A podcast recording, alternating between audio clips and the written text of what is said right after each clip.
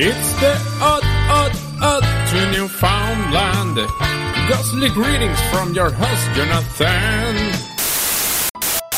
31 days of Halloween.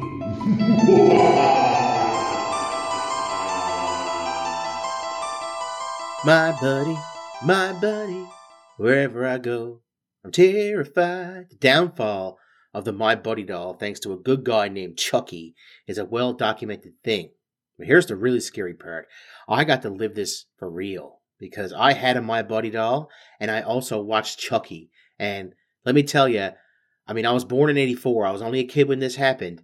And I was absolutely tired, terrified of that stupid My Buddy doll. I hate it. My mom still has it downstairs in her freaking garage basement thing somewhere in her storage.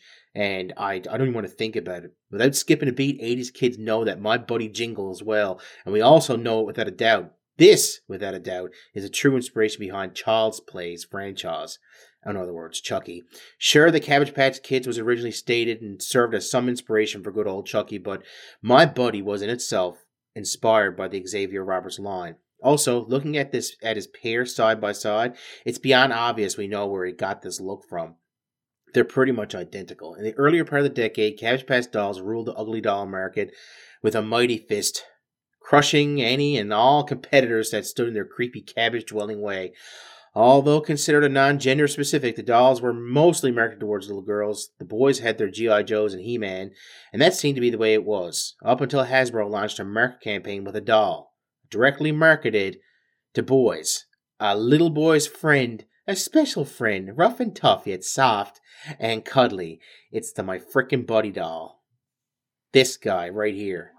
My buddy, my buddy,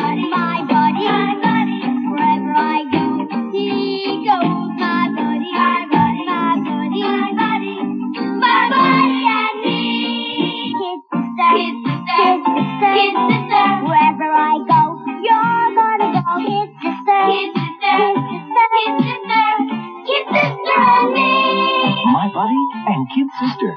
Each sold separately from From God knows the deepest part of your mind. Intro to the theme sound will probably be stuck in your head for the rest of the day, thanks to me now. in which case, was most certainly the biggest selling point of this doll, no doubt. That song, I still remember it.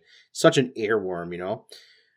But 1988 happened, and, and in comes Chucky to permanently bury the Mr. Buddy doll and Kid Sister duo forever into the hollow grounds of unwanted toys. Now, while it was already been confirmed via Don Mancini himself that the Cabbage Patch Kids served as some sort of muse for Chucky, I mean, all you gotta do is take one look at Chucky and realize he looks just like a freaking My Buddy doll. It's creepy, it's weird, and it was in my basement, and it was terrifying, honestly. And, you know, the creator himself has even said he's been inspired by Garbage Pail or Garbage Pail, Garbage Pail Kids definitely, but, but Cabbage Patch Kids and the My Buddy doll. So make no wonder I was so scared. This could be due to any possible lawsuits that could have come his way and towards the studios with such an admission, which of course is fair enough. However, we all know better anyway. I mean, all you do is take a look at the damn thing. Just like with Freddy, every kid in the 80s and early 90s knew all about Chucky, and we closely associated the plastic terror with the My Buddy doll. Of course, uh, you know, I kind of I kind of feel like the Child's Play series, so to speak, is coming to October. It, it's been on TV now for a little while, and uh, you should really check that out if you like Chucky. But you know, if you happen to have a My Buddy doll, you should like just get rid of it. Like, don't keep this thing. It's evil. It doesn't need to be here anymore, and it's part of the '80s. I think we should leave in my mom's freaking basement, locked under lock and key. Anyway, guys, I really enjoyed having you here. I hope to see you again tomorrow for more 31 Days of Halloween. My buddy, my buddy, wherever he goes, he's stalking me. Attention all Podbean, iTunes, Stitcher, and TuneIn radio listeners. The Odd to Newfoundland Paranormal Podcast brings you the best in East Coast esoterica on the first of every month. Together, we can keep it growing by sharing the show on social media, subscribing to the show wherever you may be listening to it from, and by leaving feedback about your favorite episodes.